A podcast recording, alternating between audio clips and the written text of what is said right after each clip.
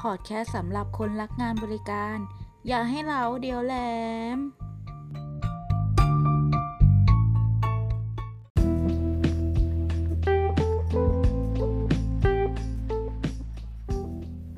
สวัสดีคุณผู้ฟังทุกท่าน และยินดีต้อนรับเข้าสู่รายการ อย่าให้เราเดียวแหลม ใน EP นี้นะคะ ก็จะมาพูดถึงแอปพลิเคชันที่ทุกคน รู้จักกันเป็นอย่างดีและเป็นที่นิยมอย่างกว้างขวางในทั่วโลกกันเลย นั่นก็คือแอปพลิเคชัน Facebook ค่ะ เป็นที่ทราบกันอยู่แล้วนะคะว่า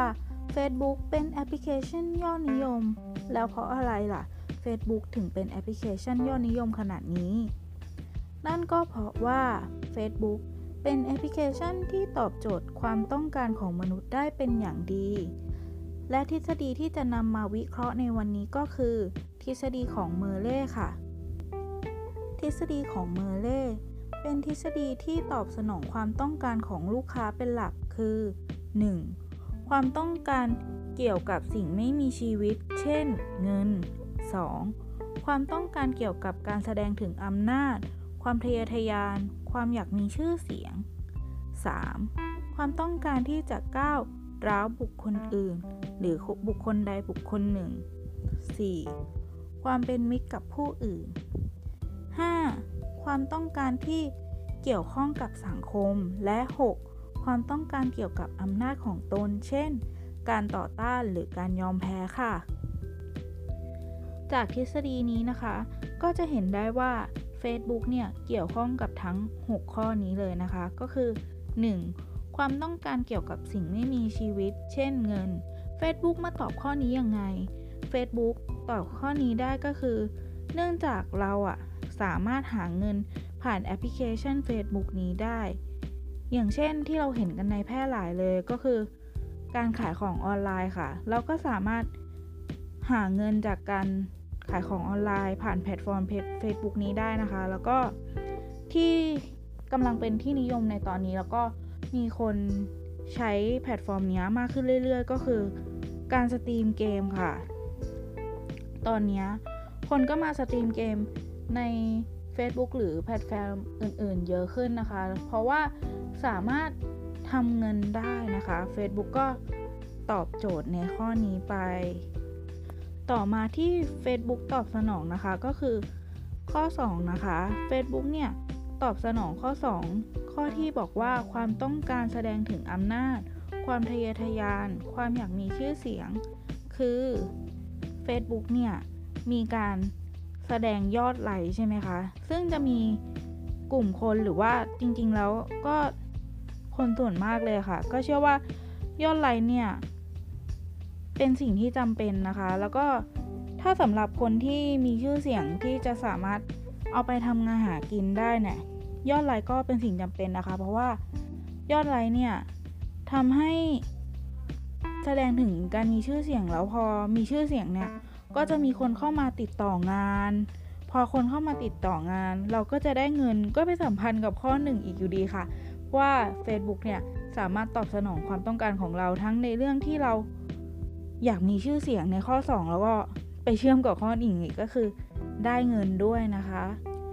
ข้อ 3 ความต้องการที่จะก้าวร้าวบุคคลอื่น หรือบุคคลใดบุคคลหนึ่ง ก็คือ การที่เราอะไปคอมเมนต์ในเรื่องส่วนตัวของคนอื่นนะคะ เช่นแบบ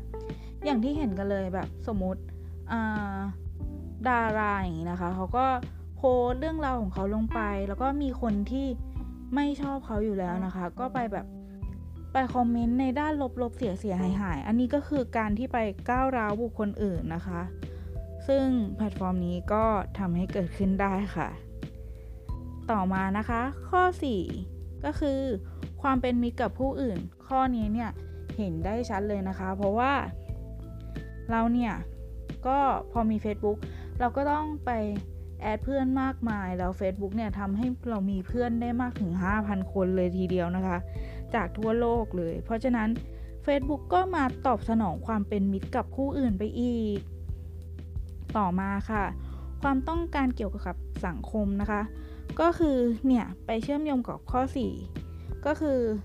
การมีเพื่อนก็คือการเข้าสังคม แถม Facebook เนี่ยยังมีให้สร้างกลุ่มหรือเพจต่างๆ ที่จะรวมคนที่ชอบในสิ่งเดียวกันอยู่ด้วยนะคะ ตรงนี้ก็ยิ่งจอบโจทย์เข้าไปใหญ่เลย ต่อมาข้อ 6 ความต้องการเกี่ยวกับอำนาจของตน เช่น การต่อต้านหรือการยอมแพ้ ก็คือถ้าเราเนี่ย อย่างในกรณีที่ยกตัวอย่างไปที่ดารามีคนมาคอมเมนต์ไม่ดีนะคะ ก็คือ ถ้ามีคนมาคอมเมนต์ไม่ดี เราก็สามารถยอมแพ้ได้ด้วยกันปล่อยเขาไปก็ไม่ต้องไปตอบโต้ให้มันเป็นเรื่องเป็นราวใหญ่โตไปกว่าเดิมนะคะ หรือว่าเราเลือกที่จะปิด Facebook ของเราให้เป็นคนที่เฉพาะกลุ่มคนที่เรารู้จักหรือว่า เราจะปิดถาวรไปเลย ก็เป็นการยอมแพ้กับบุคคลที่จะมา วุ่นวายกับชีวิตของเรามากเกินไปนะคะ ค่ะ วันนี้นะคะ ก็ได้รู้กันแล้วนะคะว่า Facebook เนี่ย ตอบสนอง